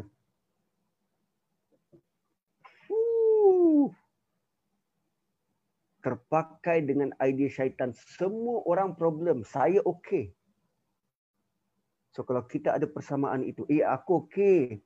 Uh, tak yalah uh, ni apa nama tadabbur ni cukup cukup sampai sini je lah. Aku rasa aku dah okey dah. Ya, yang belum okey orang lain. Itu ada persamaan. dengan syaitan. Hanya nak melepaskan tengkuk sendiri, hanya nak melepaskan diri sendiri. Bandingkan dengan Ansar, dia sanggup bagi makanan yang dia sendiri perlu. Dia tidak melepaskan tengkuk dia. Dia lepaskan orang lain dulu. Bantu orang bantu. La la taj'al fi qulubina ghil. Dahulukan orang lain.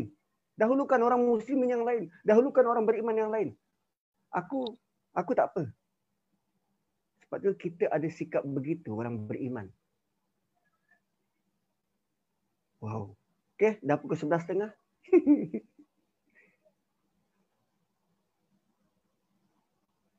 uh, pada ayat uh, 11, 12 dan 13 tu uh, macam uh, kata apa Ustaz. Bukan, maksudnya kita kita ni Allah Allah pun Allah reflect balik benda ni pada orang kata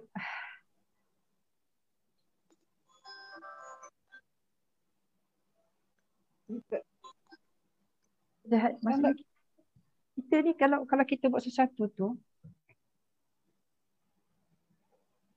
Saya cakap apa Ustaz? Macam maksudnya uh, Maknanya Ustaz, setan tak bersalah kan? Kita kan? Syaitan tak bersalah. sorry, sorry. tak, tak betul lah tu. Eh? Syaitan ah, tak bersalah. Sorry. Uh, syaitan, syaitan sebenarnya dia buat tu. Dia sebenarnya dia takut pada Allah. Kan? Manusia, kita ni kita buat kita tahu kita diberi peringatan melalui Al-Quran tu tapi kita masih langgar juga kita masih buat lagi benda-benda perkara-perkara yang macam uh, melayakkan kita menjadi menjadi apa uh, menjadikan syaitan sebab kita kawan karib kita ustaz setan bawa itu lu buat okay. ni dia diarahkannya uh, Allah tidak mengarahkan begitu syaitan tetap bersalah kerana dia memesongkan kita memesongkan manusia eh, dia melakukan perkara zalim dengan mendatangkan mm-hmm. idea yang tak munasabah bertentangan dengan apa yang Allah suruh. Okey, dalam surah uh, Kahfi Allah bagi tahu tentang realiti bahawa Allah tidak tidak ada kena mengena dengan tindak tanduk syaitan menyesatkan manusia. Maksudnya dia menyesatkan manusia itu atas inisiatif dia, bukan arahan daripada Allah. Ah macam tu. Allah tidak arahkan syaitan untuk menyesatkan manusia tak. Itu inisiatif dia yang menyesatkan manusia kerana dia punya grudge, dia punya dendam pada manusia itu. Betul Ustaz kan syaitan cakap dia akan mendatangi manusia dari segenap arah untuk menyesatkan Betul. manusia. Betul. Dan ada satu uh, yang uh, perbualan ahli neraka dengan syaitan yang menyatakan ya syaitan kata aku tidak aku tidak menyuruh kamu aku tidak macam aku dia aku berlepas diri daripada kamu yang nak buat aku cuma bagi idea saja. Ada hmm. satu ayat Ustaz. Ada ada ada dalam surah Ibrahim. Oh ya. Yeah. Ada. Dia kata aku aku pujuk je. Aku tak ada kuasa pun atas kamu.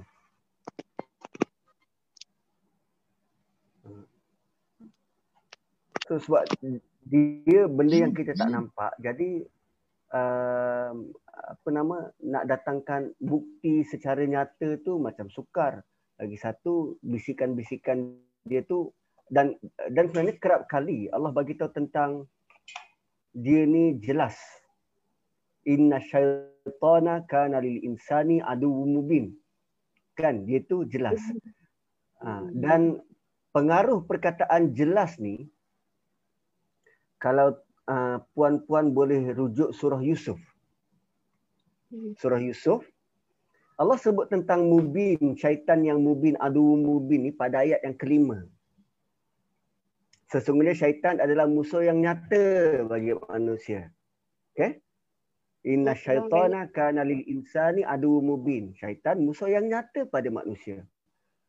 Lalu kita pun fikir nyata macam mana ni syaitan pun tak nampak. Hmm. Allah nak bagi tahu pada kita bukan fikir begitu.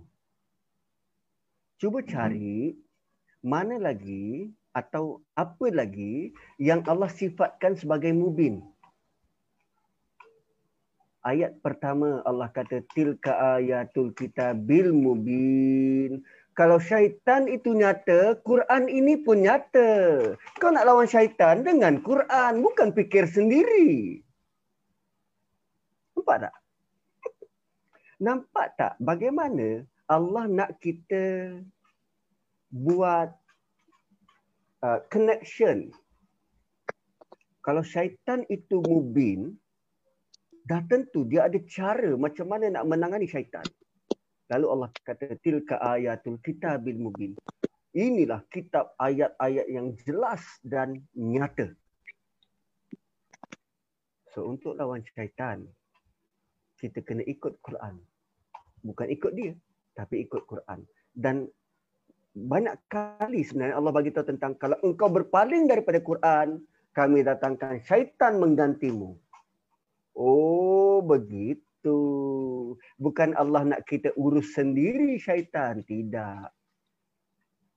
Tetapi Allah nak kita merasakan perlunya bergantung kepada hidayah Quran untuk mendepani syaitan. Ha. Okey, um, ada doa Allahumma faqihna fid din wa 'allimna ta'wil wahdina ila siratikal mustaqim. Okey. So, um, apa maksud kita minta Allah kita tahu takwil? Okey. Maksud takwil, maksud takwil uh, dia dihuraikan dengan sangat dengan sangat cantik terutamanya dalam surah Yusuf. Dalam surah Yusuf, Allah sebut tentang tiga benda. Pertama, Allah sebut tentang um, takwil.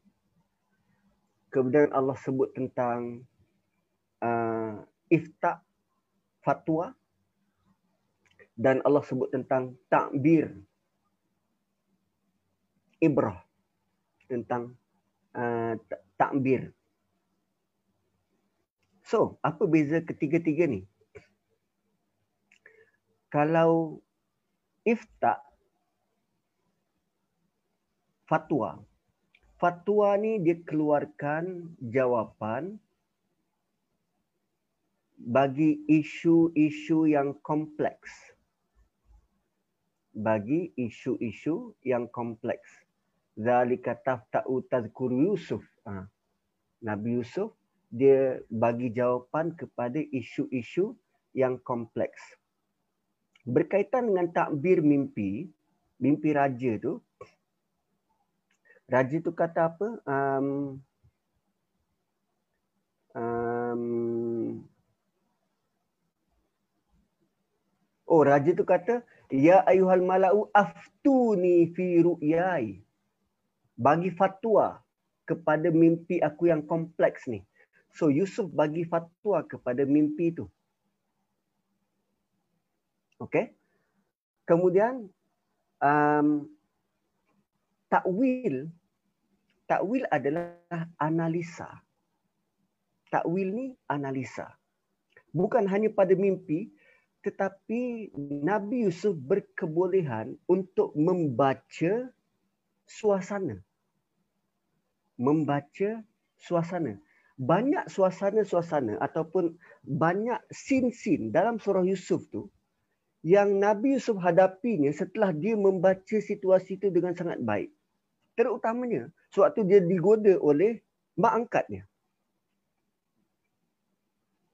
Saya nak tanya, kita tak pernah jadi hamba. Kan? Kita tak pernah jadi hamba.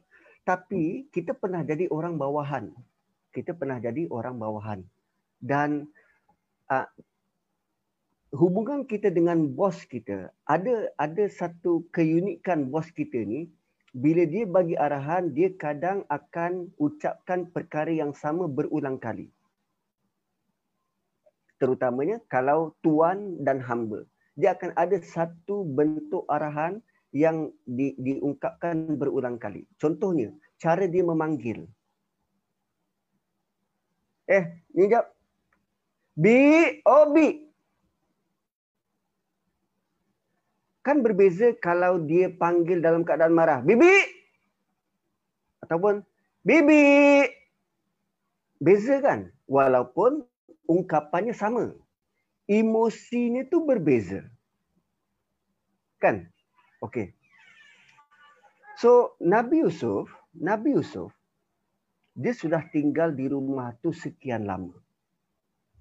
Dan selama dia tinggal di situ, dia jadi pekerja dan dia jadi hamba kepada um, apa nama tuan rumah. Dan cuba bayangkan satu hari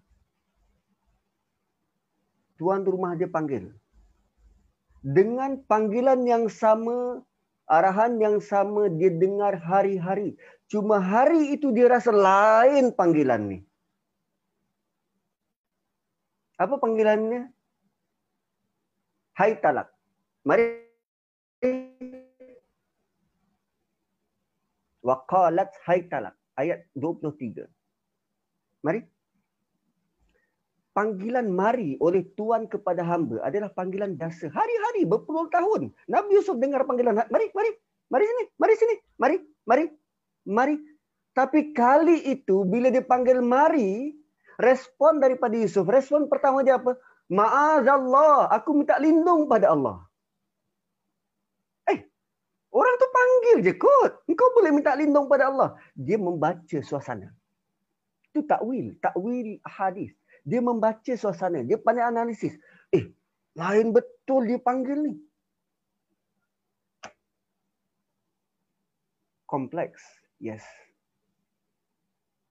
Cerita itu menarik, sangat menarik. Bagaimana Nabi Yusuf ditempatkan di rumah ahli politik. Dia membaca seluruh perjalanan, pergerakan, membina, mengatur, mengurus negara dalam rumah menteri itu. Dan dia sangat bijak melihat suasana itu. Ui dahsyat. Dan last Allah sebut tentang ibrah. Ibrah adalah bagaimana kita dapat manfaat. Bagaimana kita memikirkan sampai ke hujung apa yang Allah cerita terutamanya dalam surah Yusuf. So tiga benda iftak fatwa benda yang kompleks takwil bagaimana kita melihat senario dan ibrah apa moral of the story. Ha, so bila kita minta takwil daripada Allah bukan bermaksud um, apa nama macam takwil mimpi no. Kita minta Allah bantu kita melihat realiti sebenar. Bagaimana kita boleh menganalisa, membaca suasana. Ialah kadang anak kita sebut lain, dia minta lain. Isteri kita sebut A, dia minta B kan suami kita berdehem, uh, kita tahu dah dia, dia minta apa dia sebenarnya. Kan balik-balik muka masam, suami muka masam. Uh, macam apa yang terjadi pada Nabi dan Khadijah. Nabi balik dalam keadaan menggeletar. Zammiluni, zambiluni. Kan? Uh, selimutkan aku, selimutkan aku. Khadijah menurut, menturuti, selimutkan. Nabi tak bercakap apa. Tapi Khadijah terus melontarkan kata-kata pujian pada Nabi. Kau kan orang baik, kau tak pernah putuskan silaturahim. Kau buat begini, kau buat begini. Tak mungkin ada sesuatu yang buruk berlaku untukmu. Kau, kau baik. Kenapa tiba-tiba puji Nabi? Khadijah cuba untuk menenteramkan jiwa Nabi.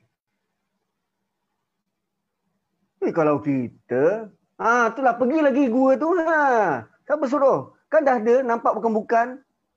Ah esok pergi lagi. Dah tidur situ, tidur luar. Itu takwil membaca suasana. Wallahu a'lam. Terima kasih Ustaz respon.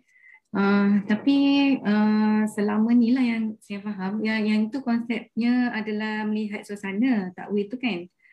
Uh, tapi uh, macam dari segi kita takwil ayat, ayat-ayat Quran, maksudnya macam banyak ayat-ayat yang mutasyabihat dan hanya Allah je yang tahu uh, maksud dia sebenar. Uh, penggunaan perkataan takwil di situ betul tu Ustaz? Macam takwil ayat lah maksud saya um, tadi Ustaz sebut, Ustaz sebut pasal uh, fakih kan.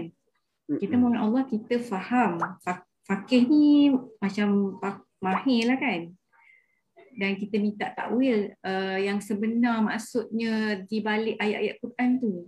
Uh, mungkin ke, ke situ kot saya yang saya lebih uh, soalan saya tu jurus ke situ lah maksudnya. Okey, okey. Takwil ayat Ustaz. Quran itu sendiri um, saya melihat kita nak melihat uh, uh, kita nak supaya diberi uh, uh, kemampuan untuk menakwil ayat Quran ini um, uh, sebab setiap ulama ni dia punya sudut pandang terhadap takwil ayat ini berbeza. Ada yang dia nak ubah maksud itu, maksud ayat itu uh, dalam bentuk yang uh, dia boleh gambarkan. Contoh bila Allah kata yadullah ditakwil yad itu sebagai kuasa. Ha. Dan ada ulama uh, yang yang stick kepada biarlah Allah sebut tangan. Kenapa perlu digambarkan? Ha, bentuk takwil kalau perbahasan perbincangan tentang takwil ayat tu menjurus kepada situ. Tetapi apa yang saya nak fokus adalah uh, takwil yang menghampiri tadabbur. Takwil yang menghampiri ibrah bila Allah sebut satu ayat, adakah kita mengambil ayat itu secara literalnya begitu? Contoh, bila kita baca ihdinas siratal mustaqim, tunjukkan kami jalan yang lurus. So secara literalnya kita minta Allah tunjuk kita jalan yang lurus. Siratal ladzina an'amta alaihim jalan yang telah engkau beri nikmat. Siapa yang telah diberi nikmat ni? Para nabi, para syuhada, para solihin. Kan? Dan kalau kita nak melihat dari sampai ke hujung ayat itu, kita boleh melihat dalam bentuk begini. Apa nama sebab awala takwil maksud asalnya nak ubah daripada satu maksud ke maksud yang lain. Kita boleh fahami ayat ihdinas siratal mustaqim ni dalam bentuk begini. Ya Allah, aku mohon kepadamu untuk menjadi orang-orang yang hebat.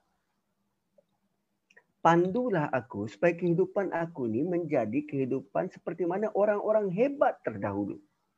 Itu satu ayat motivasi. Yang asalnya kita minta ayat hidayah, kita minta hidayah, kita apa nama kita awalah kita ubah maksud itu kepada kita nak menjadi orang yang hebat. Siapa orang hebat ni? Seperti para nabi, para syuhada yang sanggup hilang nyawa untuk agama, para siddiqin yang sanggup hilang kawan untuk stay dalam kebenaran dan salihin yang sanggup hilangkan idea lain dalam konteks kebaikan dan hanya stick kepada Allah dan Rasul. Itu orang orang hebat. So takwil ayat dalam bentuk begitu acceptable. Kita bukan sekadar melihat ayat itu, okey ini sebut pasal Bani Israel. Oh ini untuk Bani Israel. Tidak. Kita melihat ayat itu sebenarnya sedang membisik pada kita. Apa yang perlu kita ubah? Ha. Tapi takwil yang asal adalah dia nak menyelamatkan um, apa nama uh, akidah umat. Sebab selalunya perbincangan tentang takwil ni takwil ayat uh, dari sudut bagaimana nak memahamkan ayat-ayat yadullah um, uh, wajah Allah. Uh, dia tak nak kita menggambarkan oh Allah pun ada muka. Tak. Uh, tu perlunya takwil di situ.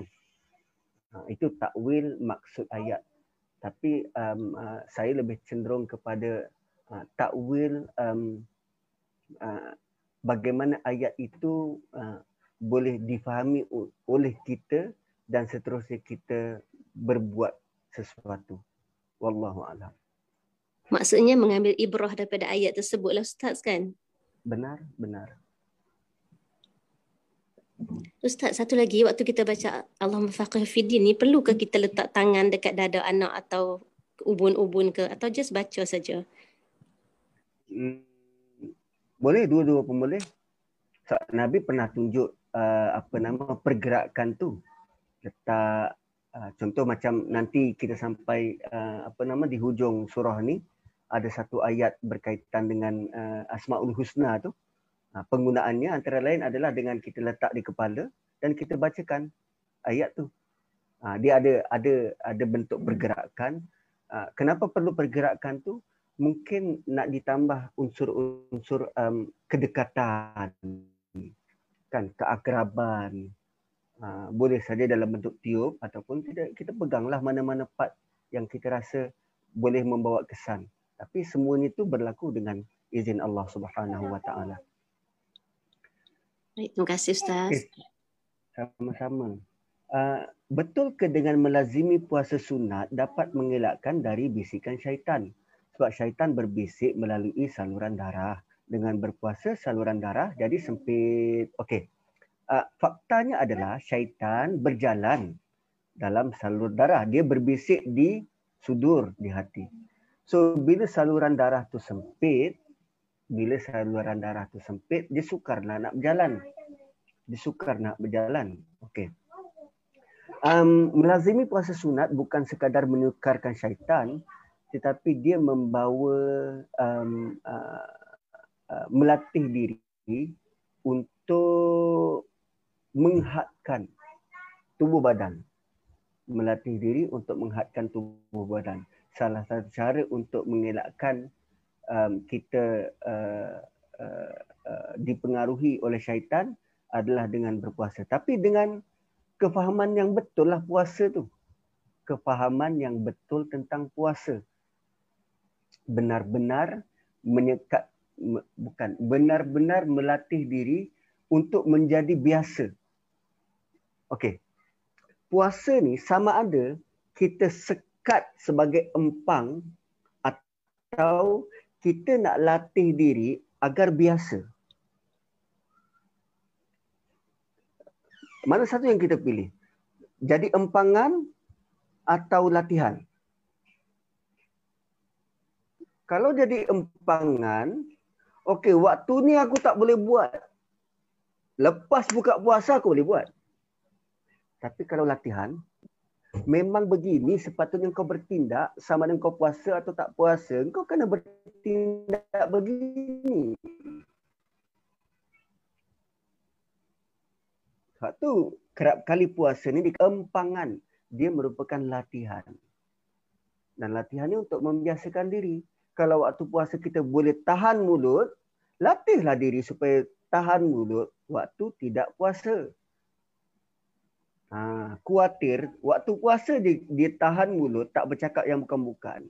Besoknya tak puasa, ui, daripada A to Z semalam tak bercakap, hari ini semua keluar. Ha. Wallahu alam.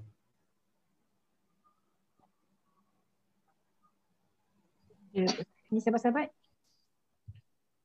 Ustaz, nak tanya satu. Syaitan tu dengan Boleh. hantu hantu ada tu Ustaz? Hantu. Ada?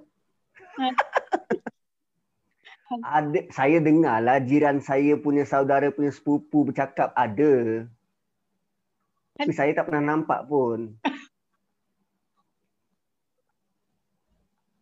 Cuma dia macam ni lah. Apa pun istilah hantu ke, pocong ke, jembalang ke, itu adalah jin dan jin ni Allah beri keupayaan untuk menyerupai sesuatu. Dan Nabi sendiri kata syaitan berupaya untuk masuk ke dalam mimpi kita menyerupai siapa pun kecuali Nabi sallallahu alaihi wasallam. So dia boleh jadi Syekh Abdul Qadir Jailani. Dia boleh jadi siapa? Nabi Musa. Dia boleh jadi siapa? Umar Khattab. Siapa pun dia boleh jadi kecuali Nabi sallallahu alaihi wasallam. Syaitan. Hantu pula, uh, jin pula. Dia boleh jadi ular hitam. Dia boleh jadi anjing hitam. Nabi sebut. Dia boleh jadi anjing hitam. So bila kata ular dan anjing, benda yang nampak. Satu ada dalam kalangan kita, Uncle Seekers yang dia kata nampak kelibat. Well, itu jin. Dan jin pula, hmm. dia ada kasta-kasta dan tahap-tahap dia. Yang paling oh, kuat oh, dalam kalangan jin, ah, yang paling kuat dalam kalangan jin adalah ifrit. Ifrit tu minal jin. Ha, ifrit ni dia punya kuat sampai dia berani cakap depan Nabi Sulaiman aku confident boleh bawa benda tu daripada Yaman nak terbangkan ke Palestin aku boleh bawa sebelum mesyuarat ni selesai. Itu janji Ifrit. Ifrit ni jenis panglima. Dan Ifrit ni sangat suka dipuji dan dipuja. So boleh jadi kenapa kita sukar untuk apa um, uh, robohkan kuil-kuil lama? Sebab dia dilindungi didiami oleh jin jenis ifrit ni betul dia tak, tak boleh bawa mudarat tak boleh bawa manfaat kecuali dengan izin Allah. Ada orang kena santau, sakit bertahun-tahun, meninggal. Itu kerana Allah izinkan. Ha, bukan dia power pun, tak. Allah izinkan. Sama macam kita. Kita masak nasi bukan kerana kita power pun. Kerana Allah bagi keizinan kalau time kita masak stroke tiba-tiba, boleh masak? Tak boleh. Allah tak izinkan. Allah datangkan sebab yang lain. Ya begitulah. Wallahu a'lam. Uh, Ustaz, uh, Alhamdulillah sampai dah pukul, dah pukul 12 ni kan. Cuma laginya kan pada maksudnya sekarang ni pada ayat ke-14 tu kan. Uh, Allah bagi tahu yang apa bahawa orang kafir ni sebenarnya dia takut pada orang Islam, dia takut pada orang iman akhir zaman ni kan akhir zaman yang situasi kita sekarang dengan berhadapan dengan Israel berhadapan dengan negara-negara yang anti Islam tapi kita ni macam menunggu sahajalah janji Allah kan uh, kita akan menang. Ada ada ada Al-Quran kita ada hadis-hadis Nabi kita apa ni kita akan menang. Tapi kita tak buat sesuatu kan? Kat sini Allah bagi tahu kan? Memang memang Allah memang dia orang takut dekat orang beriman ni. Tapi uh, orang Islam orang beriman tu tak ambil manfaat pada ayat ni lah kan? Sebab di mana peranan kita ni lah Ustaz? Tahu. Tapi just macam ini pun macam macam hari ini pun kita kita baru tadabbur dan kita jumpa ayat ni kita tahu yang apa? Oh, sebenarnya ada dalil dalam Al-Quran mengatakan orang kafir ni memang takut pada orang beriman. Uh, maknanya bila di statement dalam Al-Quran ni maksudnya sepanjang zaman lah benda ni bukan zaman uh, sahabat Rasulullah saja kan hingga kini lah. Tapi kita tak macam yalah umat Islam ni macam uh, tak bersatu lah mungkin tak bersatu Ustaz ni. Sampai di situ je lah rasanya kan. Okey, saya lihat macam ni. Saya lihat macam ni. Uh, kita ada satu inferiority complex. Terutamanya bila nak sebut pasal iman. Kan, benda tentang iman ni kita bincangkan ke secara terbuka. Tak, kita menganggap iman ni kerja masing-masing. Engkau jagalah iman kau, aku jaga iman aku. So tak perlu nak dibincangkan secara terbuka. Dan biasanya apa yang menjadi punca rakyat Malaysia boleh bersatu? Badminton, sukan, apa lagi? Kalau ada negara luar kutuk Malaysia, oh, kita bersatu dekat media sosial. Tapi itu semua adalah penyatuan yang rapuh. Allah bagi tahu dalam ayat ni, penyatuan sebenar adalah iman. So, kita kena um, ubah bermula dengan keluarga kita. Terutamanya diri dan anak-anak kita. Dalam keluarga, bila anak-anak bergaduh, apa antara ayat yang kita gunakan untuk mendamaikan mereka. Kenapa gaduh? Jangan gaduh. Kita kan adik beradik. Korang kan adik beradik. Itu kan ayat penyatuan. Kenapa tidak kita gunakan jangan gaduh? Korang kan beriman. Itu orang beriman tu. Ini orang beriman. Tengok apa janji Allah terhadap mereka-mereka yang menyakiti orang beriman. Wow, lain.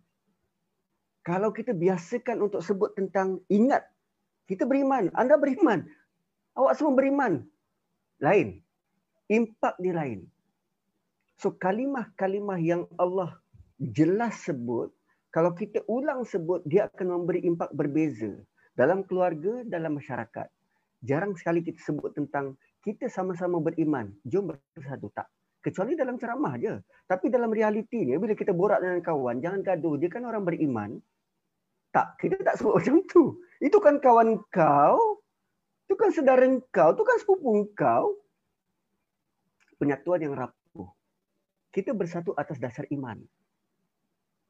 Sebab kita sama-sama beriman. Impak dia berbeza. Impak dan kesannya berbeza.